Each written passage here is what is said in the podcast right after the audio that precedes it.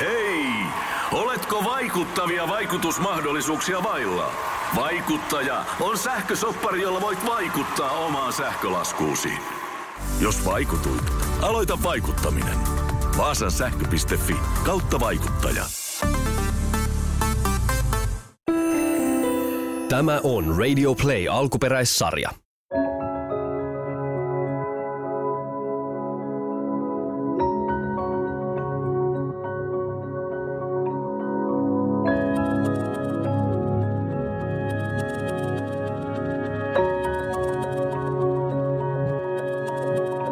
Entä jos sä tietäisit, että sulla on 30 vuotta aikaa elää?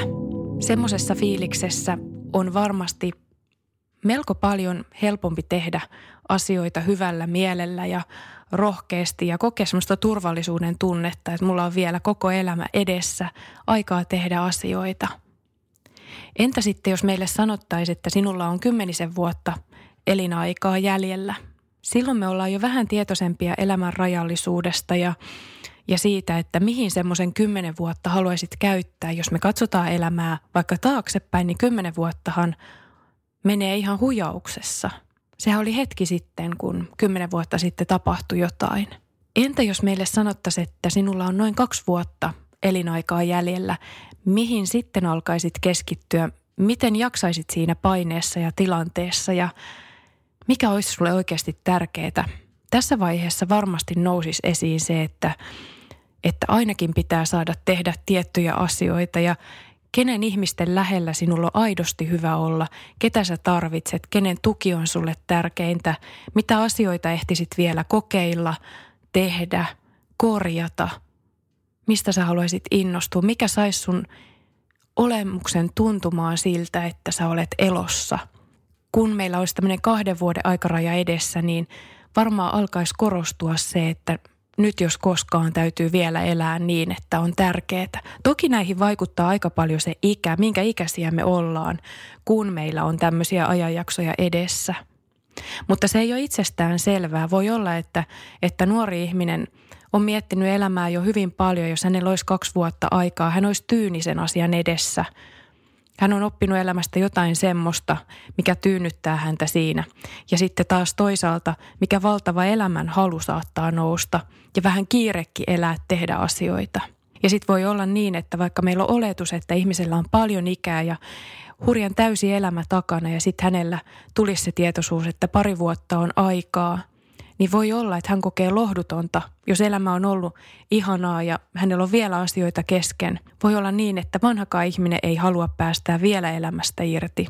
Vaikka me ajatellaan, että monet, monet jo iäkkäät ihmiset ovatkin valmiita elämän päättymiseen ja omaan kuolemaansa. Edelleen, jos mä vien tätä ajatusta eteenpäin siitä, että entä jos meille sanotaan, että edessä on kuukausi elinaikaa.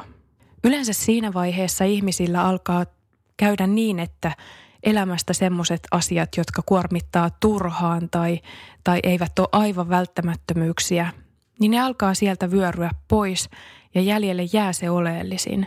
Kuukausi on jo lyhyt aika ja se, sitähän me hahmotetaan eteenpäin normaalielämässämmekin jo aika sujuvasti. Mutta sitten jos me tiedettäisiin, että kuukauden jälkeen ei ole enää mitään, niin mitä me sitten tehtäisiin? Ehkä joku saattaisi loppuun keskeneräisiä asioita – Ehkä joku haluaisi vaan levätä ja kävellä rannalla tai metsässä ja nauttia siitä, että kodissa on turvallista ja lempeätä hiljasta. Tai sitten haluaisi vielä astua jalallaan veneeseen tai käydä soutamassa kalassa tai ajelemassa tuttuja ja tuntemattomia reittejä ja teitä. Ja sitten tulee se eteen, että jos meille edessä annetaan enää viikko tai muutamia päiviä, mikä silloin on meille tärkeää. Nämä on hurjia matkoja käydä mielikuvissaan ja, ja toisaalta hurjan antoisia matkoja käydä mielikuvissaan ja jotenkin sykäyksittäin herätellä sitä, että mikä meille aidosti on tärkeää elämässä. Ja voitaisiko me tuoda niitä ihan ydinasioita, joita me ajatellaan, että meille olisi tärkeitä siellä viimeisinä kuukausina, niin jo jotenkin nykyhetkeenkin niin, että vielä on aikaa ja nämä on mulle tärkeitä. Miten ihmeessä voisin niiden tuottamaa mielihyvää ja elämänlaatua lisätä tähänkin päivään ja hetkeen, vaikka me ei tiedetä meidän elämän määrää ja mittaa. Elämän rajallisuudesta on meillä jokaisella etäinen tietoisuus mun mielestä siitä asti, kun me jotenkin on eletty sen verran matka, että me ymmärretään kuoleman lopullisuus. Me ymmärretään se vähän eri iässä. Jotkut neljävuotiaana, jotkut kahdeksanvuotiaana, jotkut 12-vuotiaana. Mutta ylipäätään melko nuoresta saakkahan me jollain tavalla kuoleman lopullisuus ymmärretään. Mutta ei me kyllä sitä elämän rajallisuutta kauheasti arjessa mietitä, ellei se jollain tavalla muistuta olemassaolostaan. Ja, ja näin se mun mielestä onkin, että meidän kuuluukin keskittyä elämään ja suunnitella tulevaisuutta ja elää, kun kerta tämä elämä on mahdollista just nyt. Mutta on kuitenkin hetkiä, jolloin se elämän rajallisuus tulee näkyväksi. Ja yksi esimerkki on siitä, kun me sairastutaan vakavasti tai läheinen sairastuu vakavasti tai ikää alkaa olla paljon. Tai on joku muu tämmöinen läheltä piti tilanne vaikka. Kun kuolema käy muutamien päivien ja viikkojen päässä, niin alkaa korostua aika kirkkaasti se, mikä elämässä oli tärkeintä. Ja jotenkin se, että elämä oikeasti on ainutkertainen ja hyvin yksilölliset asiat korostuu meillä. Mihin kaikkeen me on saatu kiinnittää toivoa ja mihin me on kuuluttu ja kenelle jää muistot ja millaisia muistoja meistä jää. Hyvään kuolemaan liittyy mun mielestä se, että täällä meidän kulttuurissa me saadaan tietää, kun se kuolema on tulossa. Ja silloinhan me pystytään vaikuttamaan siihen jäljellä olevaan elämään ja, ja herätäänkin siihen ja tekee niitä asioita, mitkä on tärkeitä kuolemiseen valmistautumisessa. Varmaan meistä kaikki tietää tämmöisen sanan kuin kuolin siivous, koska siitä on ollut lehdissä ja, ja me on kuultu siitä tarinoita, kuinka ihmiset käy läpi kaappeja ja valmistautuu omaan kuolemaansa – ja tämä on siitä mielenkiintoinen teema, että monethan tekee sitä silloin, kun kaikki on vielä oikeinkin hyvin ja tekee sitä muutamina sykäyksinä vuosittain. Musta se on kaunis ja aika rohkea teko käydä läpi asiakirjansa ja tavaransa aina silloin tällöin. Silloinhan me tiedetään, minkälainen jälki meistä maailmaa jää, mitä läheiset tulee löytämään – ja samalla tullaan ikään kuin kotiin takas omaan elämäämme, koska maailmahan on aika hurja kiihtyvä paikka ja monta asiaa tapahtuu, niin, niin se on hyvin semmoista tähän hetkeen tuovaa, kun me käydään omia asioitamme läpi. Ja samalla voidaan vielä miettiä, että mikä on turhaa, mistä voidaan päästää irti, mitä voidaan laittaa kiertoon ja hävittää ja toisaalta mitä me halutaan säilyttää, mikä on meille aivan semmoinen avainasia ja tärkeä, mistä me ainakin halutaan pitää kiinni.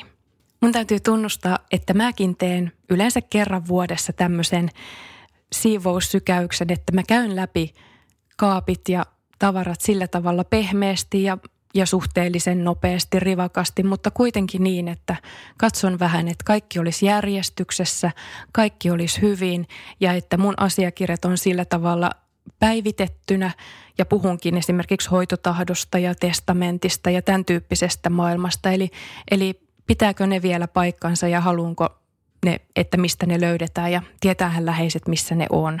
Kuolinsiivous on mainio keino tulla tutuksi itsensä kanssa ja kuitenkin aika pehmeällä tavalla olla tietoinen siitä, että koska vaan mitä vaan voi sattua. Se, mikä kuolinsiivouksessa musta on semmoista toiveikasta ja hyvää, sen lisäksi, että me tullaan kotiin omaan elämäämme, meidän on sen jälkeen myös mahdollista viihtyä paremmin omassa elämässämme – tunnistaa asioita, jotka on meille tärkeitä ja toisaalta mitä enää ei tarvita. Ja kuolinsiivouksen jälkeen hän meillä vapautuu taas valtavasti energiaa siihen omaan elämäämme, että mehän voidaan sen jälkeen jotenkin vapaammin taas keskittyä siihen, mitä on, mitä me halutaan, kun se ei se asia ikään kuin paina siellä taustalla, että meidän pitää sitä omaa kuolevaisuutta jotenkin olla aktiivisesti ajattelematta täyttäen sitä elämää jotenkin niin, että meidän semmoinen ikuinen olemassaolo olisi jotenkin osa sitä, miten me ollaan tässä maailmassa ja miten me asetutaan tähän maailmaan. Ei se kuolema ajatteleminen siis tuo mun mielestä kuolemaa yhtään lähemmäksi, vaan päinvastoin se vapauttaa meille tilaa elää tietoisemmin, parempaa elämää, lämpimämpää elämää ja, ja semmoista, että tehdään valintoja sen mukaan, millä on oikeasti meille väliä – Ja samalla kun me tehdään tämmöisiä pieniä tarkastuspisteitä meidän elämässä, niin silloinhan me myös ymmärretään ajatella sitä, että onko meillä elämää edessä se 10 vuotta vai 30 vuotta vai noin vuosi. Ja ne on semmoisia pieniä hetkiä, jolloin me myös tiedostetaan sitä, että mitä ainakin haluan vielä tehdä, mihin mulla on mahdollisuuksia ja sillä tavalla me saadaan sitä elämän energiaa ja innostumista elämästä myös syttymään. Vakava sairastuminen tuo tämmöisen kuolemaan valmistautumisen kaikille kuitenkin heille todella eri tavalla vielä näkyväksi. Kun on saanut vakavan sairausdiagnoosin huolimatta siitä, onko se parannettavissa vai onko se kuolemaan johtava, niin useathan tekee silloin tämmöisen tarkastuksen elämässä. He päivittää hoitotahtonsa tai tekee hoitotahdon elämänsä ensimmäistä kertaa. Siivoo sen kodin läpikotasin, hoitelee keskeneräisiä asioita loppuun ja tekee ehkä ohjeita läheisille. Moni suunnittelee aika nopeasti omat hautajaisensakin kaiken varalta. Se kuolemaan valmistautuminen on monikirjoinen, laaja-alainen asia – se, mitä mä oon työssäni huomannut, on kuitenkin se, että kun siihen kuolemiseen uskaltaa valmistautua, niin se on huojentavaa. Sitä ei tarvi siis pelätä eikä vältellä.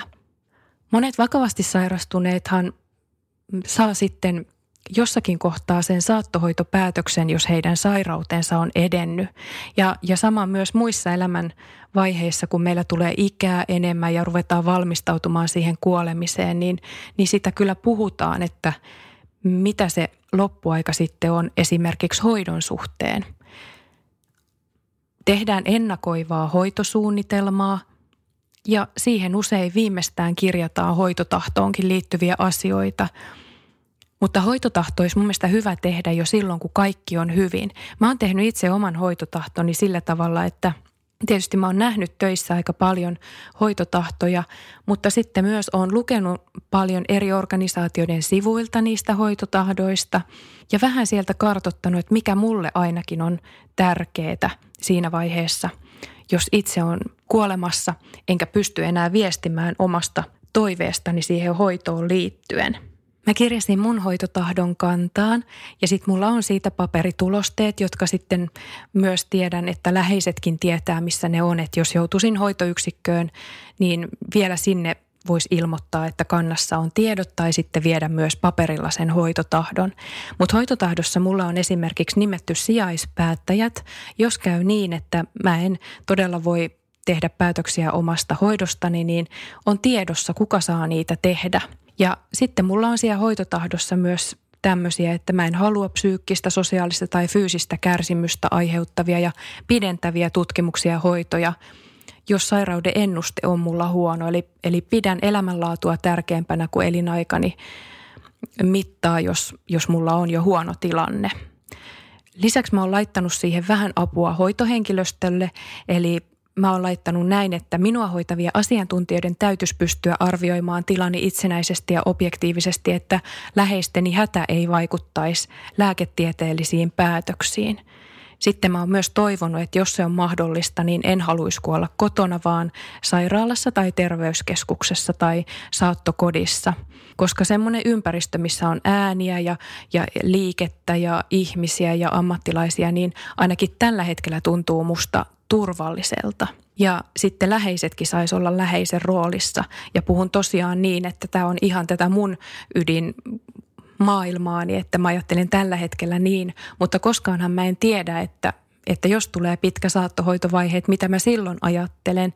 Eli mulla on myös tiedossa se, että hoitotahtoa voi muuttaa ja kannattaakin päivittää, kun sitä elämää tulee eteenpäin ja ne omat ajatuksetkin saattaa vaikka muuttua. Kuolemaan valmistautuessa hoitotahdon lisäksi kannattaa tarkistaa se testamentti ja varmistaa, että, että se löytyy oikeille ihmisille ja se on todella semmoinen, mikä on sinulle ollut tärkeää. Ja testamentissa kannattaa luottaa kyllä ammattilaisiin ja, ja varmistaa, että, siinä olevat asiat on oikein ja, ja samalla tarkistaa myös se oman perheen ja suvun historia, että siellä ei ole esimerkiksi jakamattomia kuolinpesiä tai muuta, mikä saattaakin vaikeuttaa huomattavasti sitten kuoleman jälkeen täällä olevien ihmisten välejä ja ajatuksia ja, ja tilanteita niin, että, että sitten jääkin semmoinen vaikea tilanne jälkeen. Eli kannattaa niihin hyvin valmistautua. Ja ylipäätään ehkä se keskeneräisten asioiden loppuun saattaminen niiltä osin, kun se on mahdollista. Kaikkeenhan me ei voida vaikuttaa. Osaan asioitahan me halutaan reagoida myös niin, että tämä on semmoinen asia, mitä en halua avata, en halua kertoa enkä jakaa, vaan haluan mennä tämän asian kanssa hautaan. Ja sekin täytyy sallia ja luvata itselleen, että ei syyllistä siitä itseensä. Joskus tämmöisiäkin asioita on, missä haluaa suojella lopulta läheisiään, eikä avata mitään liian kipeitä haavoja. Mutta muuten ajattelisin, että ihmissuhteiden kannalta on, on kovin tärkeää niiden kanssa, joiden kanssa haluaa jonkunlaista aikaa viettää ja sovussa olla ja rakastaa, niin kaikki olisi siitä vastavuoroisesti tietoisia. Ja silloin kun kaikki on oikein hyvin, niin vielä olla näiden ihmisten kanssa ja lähellä – ja sitten sairauden myötä, sairauden edettyä, jos semmoinen tilanne tulee, niin, niin olisi niitä hyviä muistoja näistä tilanteista. Ja näistä muistoista oikeastaan haluan vielä sanoa, että on tärkeää tulla tietoiseksi siitä, että mistä mä haluan tulla muistetuksi, mitä muistoja mä haluan jättää. Ja esimerkiksi tuolla töissähän me tehdään pieniä videokuvauksia ja valokuvauksia ja äänitallenteita ihmisiltä, joilla ei ole vaikka läheiset niin lähellä, että he pääsisivät tulemaan käymään, niin saattaa olla, että joskus nauhoitetaan pieni pätkä ja annetaan sitten myöhemmin läheisille tai lähetetään tämmöisenä viestitiedostona. Monet myös haluaa kuvata vielä, kun läheisimmät on siellä paikan päällä, niin yhteisiä aikoja ihan saattohoitokodillakin pienistä hetkistä. Saattohoitokodillahan juhlitaan syntymäpäiviä ja joulua ja vappua ja hääpäiviä ja välillä mennään naimisiinkin. Ja sitten juhlitaan ihan sitä, että saadaan olla hiljaisuudessa tämä pieni hetki yhdessä. Vielä tämä hetki saatiin yhdessä. Ja näistä muistoista on hyvä ottaa silloin tällöin kuva ja painaa niitä mieleen. Ehkä myös kirjoittaa joitakin sanoja ylös, mitä siinä hetkessä on tärkeää. Ja tallettaa viestejä, joita siinä tilanteessa on – tullut vaihtaneeksi läheistensä kanssa. Ja monet potilaathan kirjoittaa vielä kirjeitä, jota voi sitten myöhemmin läheiset lukee esimerkiksi jokaisena syntymäpäivänä lapset, kunnes ovat täysikäisiä, niin saavat kirjeen tai, tai vaikka joku joulutervehdys, jonka perhe voi joka joulu vielä katsoa. Tämä muistelu on kyllä semmoinen jännä, jännä teema, kun ajattelen, että on tuolla sosiaalisessa mediassakin pyörinyt tosi kauan se, että jonain päivänä kuolen, kaikkina muina päivinä elän. Se on ihan totta ja niin paljon kuin meillä elämää kenelläkin on edessä, muutamia päiviä tai vaikka vuosikymmeniä, niin on tärkeää tiedostaa, että me tehdään niitä muistoja koko ajan ja meidän e-, elämän avainkokemukset jää tärkeiksi muistoiksi, sillä lopulta me ei muisteta sitä kuolinpäivää tänne, tänne jäljelle jääneet muuta kuin – jonkun aikaa tai joitain sykäyksiä, mutta niinhän siinä käy, että enemmänhän me muistellaan sitä yhdessä elettyä elämää ja me muistellaan sitä yhteisten vaikka joulurituaalien kautta ja valokuvien kautta ja yhteisten harrastusten kautta, mitä koettiin hetkissä, joita on jaettu. Sitä elämäähän me muistetaan. Jokaisen meistä elämää tulee muistelemaan joku – Niinpä me voidaan vaikuttaa lopulta siihen ja valmistautua siihen kuolemiseen vaikka niin, että, että me mietitään, mitä me halutaan päällemme arkkuun. Halutaanko me joku kaunis puku tai mekko, tai jos on ollut kova urheilija, niin kuin yksi mies muistan töissä oli ollut nuorempana, niin hänen läheisensä valitsivat hänelle verkkapuvun sinne arkkuun, joka toi mieleen just sitä hänen elämänsä matkaa ja sitä urheilullista otetta siihen arkeen. Ja se oli aika lohduttavaa läheisille, että he pysty muistamaan hänet sitten urheilijana ja se huomioitiin vielä siinäkin vaiheessa, kun, kun häntä vainajaa laitettiin sitten arkkuun. Lisäksi on hyvä miettiä, että millaisen muistojuhlan mä haluan, jos on vakavasti sairastunut, mutta mäkin olen tehnyt tämmöisen, että millaisen muistojuhla ja millaiset hautajaiset mä haluan ja ketä haluan, että siellä on. Vaikka mulla tällä hetkellä ei ole kuolemaan johtavaa sairautta muuta kuin tämä, että mä oon elä, elävä olento ja tietoisen siitä, että se kuolema on jossain kohtaa edessä. Muistojuhlahan me voidaan vaikuttaa siihen, että, että me annetaan läheisille ohjeita vaikka siitä, että – Haluanko, että siellä soitetaan surullista tai ilosta musiikkia? Mitä kuvia siellä voisi olla esillä? Haluanko kirjoittaa sinne kirjeen, mikä voidaan siellä lukea? Mitä ruokia siellä olisi tärkeää olla? Ihan tämän tyyppisiä asioita. Minkälaisen fiiliksen me halutaan sillä muistojuhlalla ihmisille jättää? Yksi todella kaunis tilanne oli se, kun juttelin yhden potilaan kanssa ja hän tiesi hyvin tarkkaan, ketä tulee muistojuhlaan – mikä kappale soi siellä ensimmäisenä. Ja sen kappaleen aikana hän oli toivonut, että jokaiselle vieraalle jaetaan pieni lahja ja hän oli hankkinut pienet muistot ja näin sitten siellä oli toimittu ja läheiseltä kuulin myöhemmin, että, että siellä oli syntynyt samaan aikaan itkua, mutta valtavasti naurua ja toivoa, että niin tyypillistä tälle ihmiselle huolehtia läheisistä vielä silloinkin, kun on jo kuollut. Tässä vasta miettimistä meille kyllä kaikille. Miten valmistautua kuolemaan? Sillähän me valmistaudutaan sitten meidän loppuelämään, oli se minkä mittainen tahansa. Hirmuinen hintakaattori on haukannut hinnat aivan palasiksi. Nyt puhelimia, televisioita, kuulokkeita ja muita laitteita haukatuin hinnoin. Niin kotiin kuin yrityksille. Elisan myymälöistä ja osoitteesta elisa.fi.